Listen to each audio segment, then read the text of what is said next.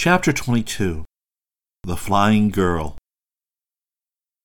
The morning of the first day of the long heralded aviation meet dawned bright and sunny, as only a Southern California January morning can. By seven o'clock, vast throngs were hurrying southward to Dominguez, a broad plain midway between Los Angeles and the ocean, where much important aviation history had been made. By nine o'clock, the grandstand was packed, an automobile row occupied by hundreds of cars, filled with ladies in gay apparel, their escorts, and imperturbable chauffeurs. The crowd was beginning to circle the vast field, and nearly every face bore an excited, eager expression. The event scheduled might well arouse the interest of a people just awakened to the possibilities of aerial navigation. Important prizes had been offered by wealthy men and corporations for the most daring flights of the meet.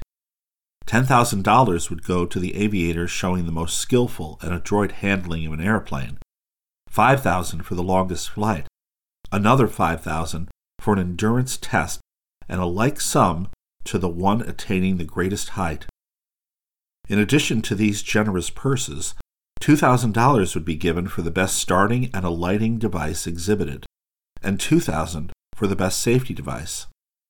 For speed, several huge purses were donated, and altogether the aviators present would compete for more than $50,000 in gold, besides various medals and cups and the priceless prestige gained by excelling in a competition where the most successful and famed airships and aviators of the world congregated. Therefore, it is little wonder public interest was excited, and every aviator determined to do his best. Many thronged the hangars, asking innumerable questions of the good natured attendants, who recognized the popular ignorance of modern flying devices and were tolerant and communicative to a degree. The morning events were of minor importance, although several clever exhibitions of flying were given, but at two o'clock the competition for skillful handling of an aeroplane in midair was scheduled, and at that time the appetite of each spectator was wet for the great spectacle. The day seemed ideal for aviation. The sky was flecked with fleecy clouds, and scarcely a breath of air could be felt at the earth's surface. Now came the first appearance of the Kane aircraft. It had not been brought from the hangar during the morning, and in watching such celebrated aeroplanes as the Blériot, the Farman, the Antoinette, Curtiss, and Wright, manned by the greatest living aeronauts, those assembled had almost forgotten that a local inventor was to enter the lists with them.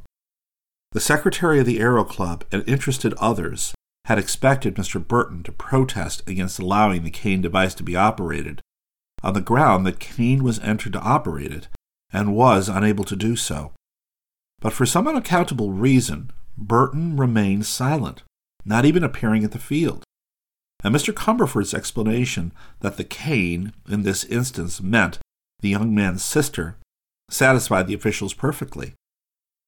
Naturally, they were surprised and even startled at the idea of a girl taking part in the great aviation meet, but hailed the innovation with the keenest interest. Suddenly, while the field was clear and half a dozen airplanes hovered in the air above it, the Kane aircraft rolled into the open, circled before the grandstand, and then, gracefully and without effort, mounted into the air. Those who had witnessed Stephen's prior performance were not astonished at this unassisted rise from the earth to the air, but they were all delighted by the grace and beauty of the ascent, and a roar of applause burst spontaneously from the crowd. The peculiar construction of the aircraft so diverted attention from its aviator that few marked the slender form of Orissa or knew that a girl was making this daring flight. There were some, however, whose eyes were eagerly riveted on the indistinct figure of the flying girl, and utterly disregarded the machine. Stephen, comfortably propped among the cushions of the motor car with his mother seated behind him and Sybil opposite, divided his attention between his sister and his creation. Mr. Cumberford, knowing what the machine would do, watched Orissa through a powerful glass and decided from the first that she was cool and capable. Chesty Todd also watched the girlish figure, with a more intense interest than he had ever displayed during his brief and uneventful life. The reporter had been worried lest Mr. Cumberford neglect to warn the girlish operator of the Kane aircraft of danger, so he pushed through the crowd about the hangar, and just as Orissa passed the doorway, seated in her airplane, he said in a low tone, Look out for a collision. She started and cast an inquiring look at him, but there was no time to reply. The machine had been drawn by the assistants to a clear space, and she had to devote her attention to her work. As she threw in the lever, Mr. Cumberford, who stood beside the aircraft, hurriedly whispered, Be careful, Orissa. Look out for danger. Then she was off, facing the thousands on the field, with nerve and brain resolutely bent upon the task she had undertaken. It was no indifferent thing this brave girl attempted. Until now, her acquaintance with an aeroplane had been wholly theoretical. It was her first flight, yet so thoroughly did she understand every part of her air vehicle, what it was and how to use it, that she had implicit confidence in herself and her machine. Naturally level headed, alert, and quick to think and act, Orissa was no more afraid of soaring in the air than riding in an automobile Aside from her desire to operate the aircraft so skillfully that her brother's invention would be fully appreciated, she was determined to attempt the winning of the $10,000 prize, which would establish the Kane fortunes on a secure basis. And that was enough for one untried 17 year old girl to think of. So it was small wonder that she absolutely forgot the impressive warnings she had received. The air is a mighty thoroughfare, free and untrammeled. The little group of aeroplanes operating over Dominguez, darting here and there and up and down, had little chance of colliding, for there was space enough and then some to spare. Orissa knew all about air currents and their peculiarities, and she also knew that her greatest safety lay in high altitudes.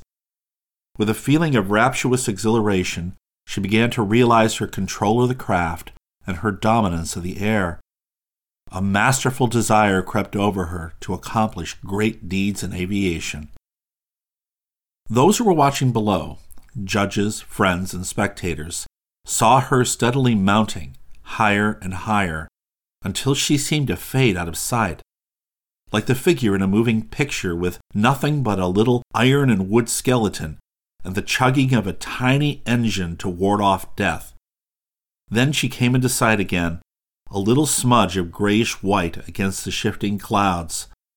To see her up there, a mere speck dodging among the storm clouds, reminded the observers, as nothing in aviation has ever done before, of the awful audacity of man in building these mechanical birds.